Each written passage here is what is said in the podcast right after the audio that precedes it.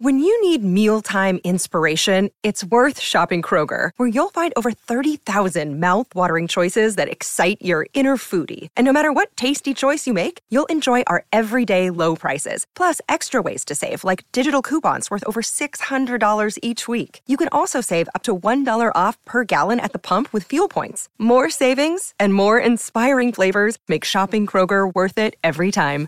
Kroger, fresh for everyone. Fuel restrictions apply. Look, Bumble knows you're exhausted by dating.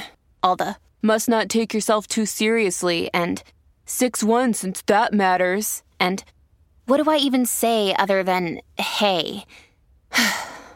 well, that's why they're introducing an all new Bumble with exciting features to make compatibility easier, starting the chat better, and dating safer. They've changed, so you don't have to. Download the new Bumble now. Welcome to the New Books Network. Confounding, exhilarating, and contagious. Emotions matter, and so does applying emotional intelligence. Welcome to Dan Hill's EQ Spotlight, the podcast where emotions rule. Whatever the topic, how do hearts and minds collide? Find out with your host, a college professor turned globe-trotting EQ entrepreneur. His mission? Each week, Dan joins prominent authors in decoding how emotions drive outcomes and make people tick. Now, on to the show. Hello, everyone, and thank you for joining me for the 125th episode. I'm going to start that over. Hello, and thank you for joining me for the 125th episode of my podcast, Dan Hill's EQ Spotlight. The series appears here on the New Books Network, which has as its motto, sharing knowledge so people can thrive. Today's topic is why empathy isn't enough. I'm joined by Batja Mesquita. She is the author of Between Us How Cultures Create Emotions. The publisher is W.W. Norton and Company. Batja is a social psychologist, an affective scientist, and a pioneer of cultural psychology. She's a distinguished professor of psychology at the University of Leuven in Belgium. She is from a Dutch Jewish family with parents who survived the Holocaust in hiding. She's also lived in Italy, Bosnia, and the US, where she did her postdoctoral work at the University of Michigan. Welcome to the show, Batja. Thank you, Dan. Thanks for having me. I very much look forward to the conversation, and let's uh, jump right in. Uh, give us a brief overview of the book, if you don't mind. That's a big question, but the, the big it took me uh, almost 300 pages. But I think the the big overview is we um, we sometimes you know in often people think that emotions are universal that there are a few basic emotions that we don't have to do any translation i mean maybe translation of the words and what the book says is no um, our emotions are very much cultured. Our emotions as is are as cultures as as our languages, as our food is, as our clothes are, and so we have to really look into um, other cultures or people from other cultures' emotions to understand them. And maybe referring to your to your introduction, um, it's not enough to just imagine what you would feel if you were in circumstances like the one you observe. You have to really figure out what somebody else is feeling, doing, what it means, what is happening, um, all of those things. So, so that's a that's a very short introduction to the a very short overview of the book, mostly its conclusions. Okay, there's a there's a term I think we probably should introduce rather quickly for listeners. Uh, you uh, use the acronym WEIRD. What what does WEIRD refer to, and what are the implications of that term? Yeah, WEIRD is not a, an acronym that I came up with, but it stands for Western educated, industrialized, rich, and democratic countries. Um, and it's we a lot of the research that has been done in psychology um, and a lot of psychologists um, are from weird cultures. So um, what I'm saying in the book is that a lot of the knowledge that we have is actually good knowledge, but for, for a very narrow slice of the world population, uh, namely for the for the weird cultures. Which would also include maybe a tilt toward anglicized. Is that possible as well? That there's a element of, I guess I'll call it emotional imperialism, although I think that's a term you actually used in the book at one point, just in passing. Um, so, so that's part of my question, but also I think it seems important to lay out that you are making a very important distinction between what you would say is inside out or kind of a mine approach versus the outside in and our approach. Yeah. Um, so I'm, I'm not even I'm not even certain that all weird cultures have the same emotions. In the book, I I explain how how confused I was when I even uh, moved to the United States. So so that's not, but but I think um, I think there are much larger uh, differences, and I do uh, talk about mine emotions and ours emotions, and those are acronyms that I came up with. Mine emotions are emotions that are that focus on mental feelings, insights, uh, the person, and and essences, and it's it's really when we think about, you know anger and sadness and happiness living inside you, inside the mind. Um, and always being the same. I, I mentioned in the in the book uh, the movie Inside Out, where um, there are even little characters that are that live in the protagonist head. That I think is the quintessence of um, of the mind model that that you have these emotions that get activated and that are inside you and make you feel in a certain way. Ours emotions is actually the an ours model is the model that most cultures outside of weird cultures have of emotions. And there's much more focus on what is outside a person or between people um, so, hence the title of my book, Between Us. Um, it's much more. It much more looks at emotions as between people and relational actions. So, uh, it looks, for example, at an emotion like anger as what what does anger do towards another person and and this is actually not so hard to imagine even in a western culture what anger does in many cases is um, draw boundaries and and tell another person or, or another group that what they're doing is unacceptable. So I think anger, you know, anger does something even in Western cultures, but there are more. There are other cultures that um, that have more focus on what emotions do. And then the last part of um, the ours model is the S of situated. And it really has the idea that what an emotion looks like, feels like, um, is very much dependent on what the situation requires, what other people expect it to be, um, how how it should be uh, expressed, or or you know how you should behave in that particular circumstance. Um, so, what I'm saying in the book is there are cultures that mostly uh, look at emotions uh, through the lens of a mind model, and I think many weird cultures um, are among them. And then there are cultures that mostly look at emotions through uh, the lens of an ours model. Um, and a lot of, of other countries in the world um, do that. Um, I also say in the book that in reality, I think, if there is such thing, um, that everybody has, you know, everybody's emotions have mine and ours aspects. I think that even if we mostly focus on our feelings inside us, we can, without much effort, recognize that that emotions do things right? Anger anger does what i just described and shame does withdraw and submit you to norms and to other people. And so it's not so hard even if you're mostly focused on mine emotions to recognize there's an ours part. And i would i would say the other way around too even if ours aspects of emotions are most important in your culture um, people will recognize that emotions come with feelings. That's not the point. So that that is a long answer um, in response to your question about inside out and outside in. So, uh, well, it, it's yeah, it seems so fundamental to the book that I wanted to make sure you could give an answer, and a long one's perfectly fine by me. Um, so, really, it sounds like the R's is very much you know there's there's cultural norms, there's situations, there's relationships. It's it's a much richer emphasis on context.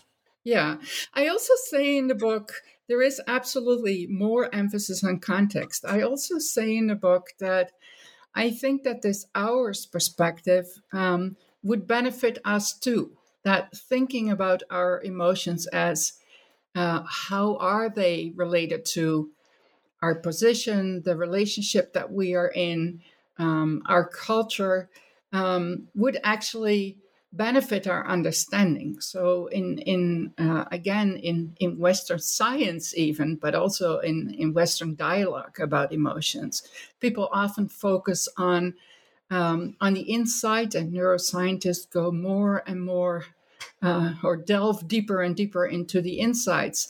But what I what I argue in the book is that we also need to understand our outsides in order to uh, understand why we have emotions, what we have emotions for, and what it does in our relationships and in society.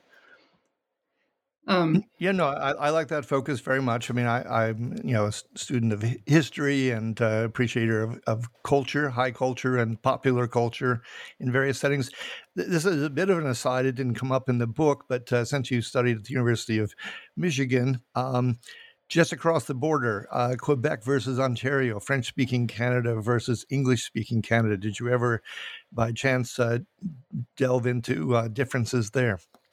I didn't. I mean, I've been ah. I've been there, but I didn't I didn't study differences between French speaking and and English speaking Canadians. Well, that that's quite all right. Just was curious. So let's go back to you mentioned Inside Out, and as, as you may know, an advisor for that movie uh, was Paul Ekman, mm-hmm. and and I know Paul fairly well. Although the introduction strangely came from another uh, person, a friend of mine, Andrew Ortony, mm-hmm. who's now a retired professor emeritus of mm-hmm. psychology from Northwestern University. So many years ago, back in 1990, in fact, uh, uh, Andrew wrote an essay called uh, "What is it? What's Basic About Basic Emotions?" Right, and and really threw doubt on that. And I found a recent article where he says, "Are you sure what emotions?" You know what emotions are, in fact. So, if you didn't mind, I want to do it all in the context of your book. But uh, Andrew's throwing out, uh, you know, questions about how we even arrive at a definition of emotions. And he makes a preliminary stab at it. And I'm just curious what might be your perspective vis a vis your, your book. So he's arguing for three things one, that emotions need to be valenced, either positive or negative. So he throws out surprise, that they should be about something. He mentions objects, but I think relationships and cultural norms would be of interest. And then he also says that they need to be states of which we are conscious. And I wonder on any of or all three of those uh, stipulations what your perspective might be. Yeah, I don't. So what I would say is that um, about the the first, uh, I'm just I'm just um, so valence object object, and what was the third? Sorry. Uh, oh, the third one is that they need to be conscious, oh, states okay. of conscious. Yeah. Um, you know, I think I am I am not a big stickler for definitions. I think definitions are anything you agree that a thing is, right? I don't think I don't think emotions are things in the world. I think emotions are things as we categorize them. And and what I try to say with the mine and ours perspective on emotion is that people in the world categorize them differently. Um, sure. But having having said that, and so I'm also not sure that we're talking about one psychological mechanism per se. But having said that, I think that I think emotions are about, we talk about emotions in many cultures of the world. We talk about emotions or we, we uh, recognize thing, um, episodes as emotional when something happens that is out of the ordinary and that requires us to adjust. Um, now, out of the ordinary is often that it's particularly good or particularly bad for you, or for your goals or for your values or for the expectations, cultural expectations in the world. So in most cases, that means that it's positive or negative, and, and that is when it's when it's important in a positive and a negative way. I would probably disagree with Andrew Ortony that um, that uh, something that you don't know yet cannot be an emotion, just because I think the the most important the the uh, the distinguishing uh, property is that it's out of the ordinary and needs um, the organism or the person to adjust to an out of the ordinary event. So I would say surprise fits that definition. But, you know, once again, if you think that emotions should only be positive or negative, that's a definition. Um, the second one is an object. Um, I um, uh, well, you know, an object is a an object. I think it's often about a relationship to an object. Object. So I think that people have emotions um, that um, that basically define or categorize or make meaning of their position in the world. Um, now that includes often others or mm, you know possibly aspects of the of the environment. If you want yeah and, and i would i would jump in there and maybe help you because andrew also says it's about you know the emotions about something and right. that something can be very much cultural relational etc right right exactly. So if that's what you mean i mean I, object um, is you know it has has the potential of being confused with um, just a thing and i think it's often more than a thing. It's often an event an episode a relationship. But that it's the aboutness of emotions i would agree with um, that that's that that's a characteristic. Um, and then conscious I mean, you're making meaning. They're different. They're different ways of being conscious. Um, that I'm not really sure what. Uh, they're different kinds of consciousness. I don't think you need to be aware of your feeling. I think you need to be aware of the meaning you give about what he would call an object or the meaning you would give to the the state of the world and your position to it. Um, sure, and, and to put my and to put my own card on the table there, I, w- I would admit to you that I have some problem with the notion of conscious because I think human beings are often not aware of things or semi aware of things or seek to deny their awareness of how they feel at times. And I think that really leads into, uh, and I thought this was a very valuable part of the book when you're talking about unpacking emotional episodes. Can you maybe speak to that? And if you want to say some more about consciousness, by all means. Yeah.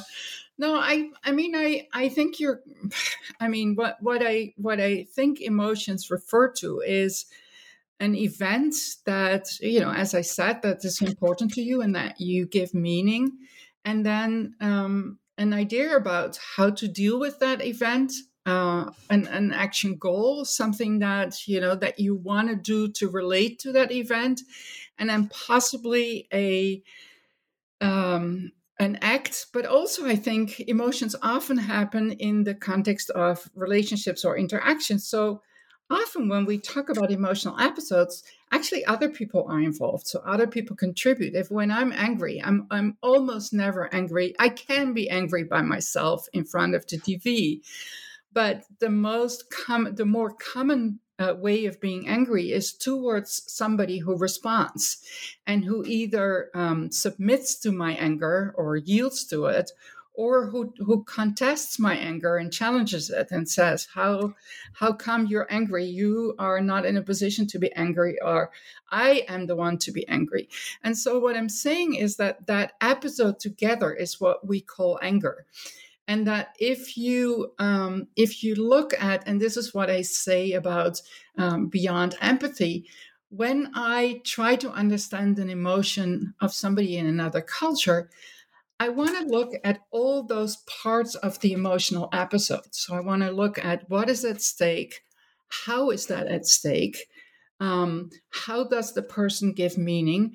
Um, what do they do? What do they try to do? And how do others in the environment uh, respond to that? And how they respond to that also has to do with um, the valence of the emotion. And this is maybe something to be explained: is um, emotions feel a certain way in the sense of you know anger is probably in itself not a pleasant emotion but um, often in weird cultures, anger is actually not not a pleasant emotion, but a good emotion, something that um, makes you assertive, um, that makes you an agentic person.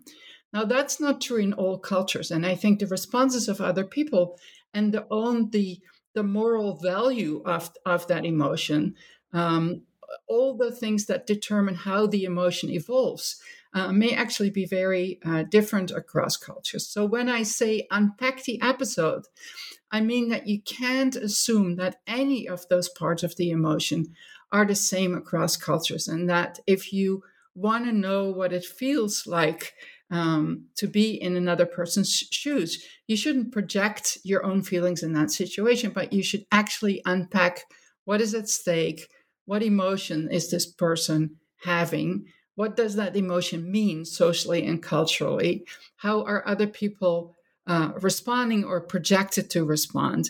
And so, what is the what is the script, so to say, uh, of the emotion? Um, also, social consequences. You know, is it is it uh, is is is it rewarded or or punished? Is this uh, an emotion that elevates your position or that that pulls you down? All of those are culturally um, different. Sure, and and one of the tools, I mean, there's the unpacking of the episodes. You also had something where you have a, a questionnaire, an emotional or emotion profile questionnaire that you that you run. Um, can you talk a bit more about that and how that helps you explore and understand the dynamics involved? Yeah, so we have um, we've used the emotion uh, profile. We have we have used it to. Uh, you know, we ask people to tell us about certain uh, types of, of situations, and and uh, we look at not just are they angry, but are they angry, and how much anger do they have, how much shame, how sad are they, how happy, and so it's a way of approximating uh, all the different facets of of the feeling or the emotion. And um, what we find, first of all, is that that profiles within a culture are much more correlated than profiles across cultures. So, in other words, their their norm, their cultural norms of of these emotion profiles. Also, when you look at migrant groups or um, immigrants and, and immigrant descent uh, minorities, you find that not only are they in the first two generations are they further away from the from the majority uh, profile than our majority uh, majority people. But we also find that um, contact with the majority predicts how close they are.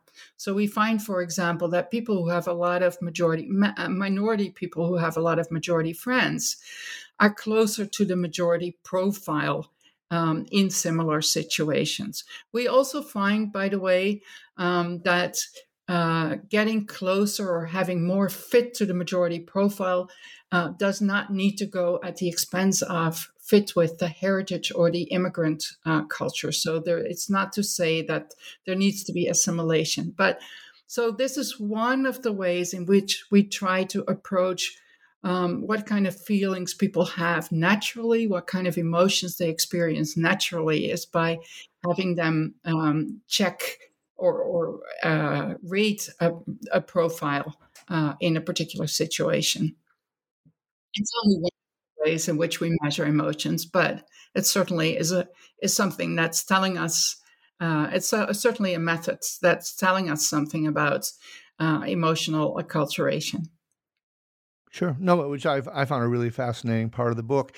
Uh, before we conclude the, the interview, I guess I'll give you uh, a couple of options here. Maybe you want to take both. Uh, I'd want to give you an opportunity to cover anything in the book that you wanted to bring into this conversation, but hadn't had the opportunity. And or I'd be curious what you're, you're working on next. So what I haven't uh, talked about much uh, here is is about child rearing. I think this is one of the domains where people are most surprised in that um, we find that what parents find important in socializing their kids is not uh, that their kids feel good across all cultures, um, feeling and and also not that love is the most important parental uh, emotion.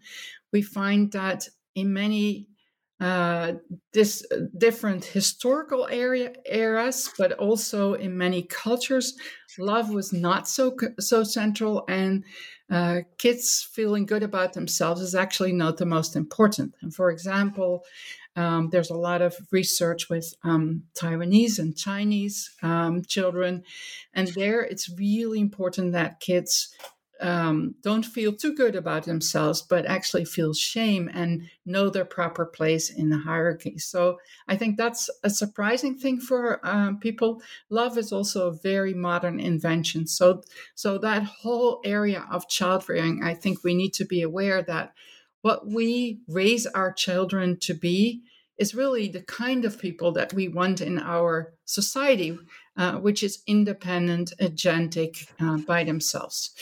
What I'm working on next uh, is, first of all, um, a continuation of the the profile um, part that I was talking about. Is what? How do we move between cultures? Um, what does that What does that do to our uh, emotions? Do and and under what circumstances? So, do we acquire several um, the emotions of several cultures? Do they coexist? Do we switch between cultures? Do we get um, a blend?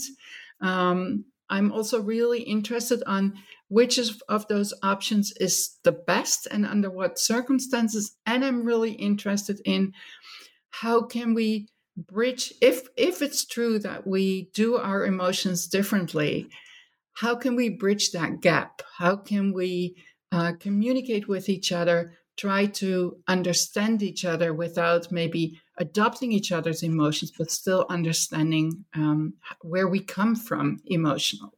And so all of all of those questions are are driving my current research. No, I, I, think that's fascinating. I mean, it, it speaks to all the complexities involved in your statement. Having the emotions that make you part of your culture but of course, increasingly we are bridging cultures. We're in subcultures, um, all, all, of the above and more. So um, fascinating stuff. So I, I want to thank you so much. This has been episode 125. My guest, Batja Mesquita. She is the author of Between Us How Cultures Create Emotions. If you've enjoyed today's show, please give it a rating or review on iTunes. Finally, I like to conclude every episode with an epigram. In this case, I took one from the novelist Nicholas Sparks, who said, The emotion that can break your heart is sometimes the very one that heals it. Until next time, take care and be well.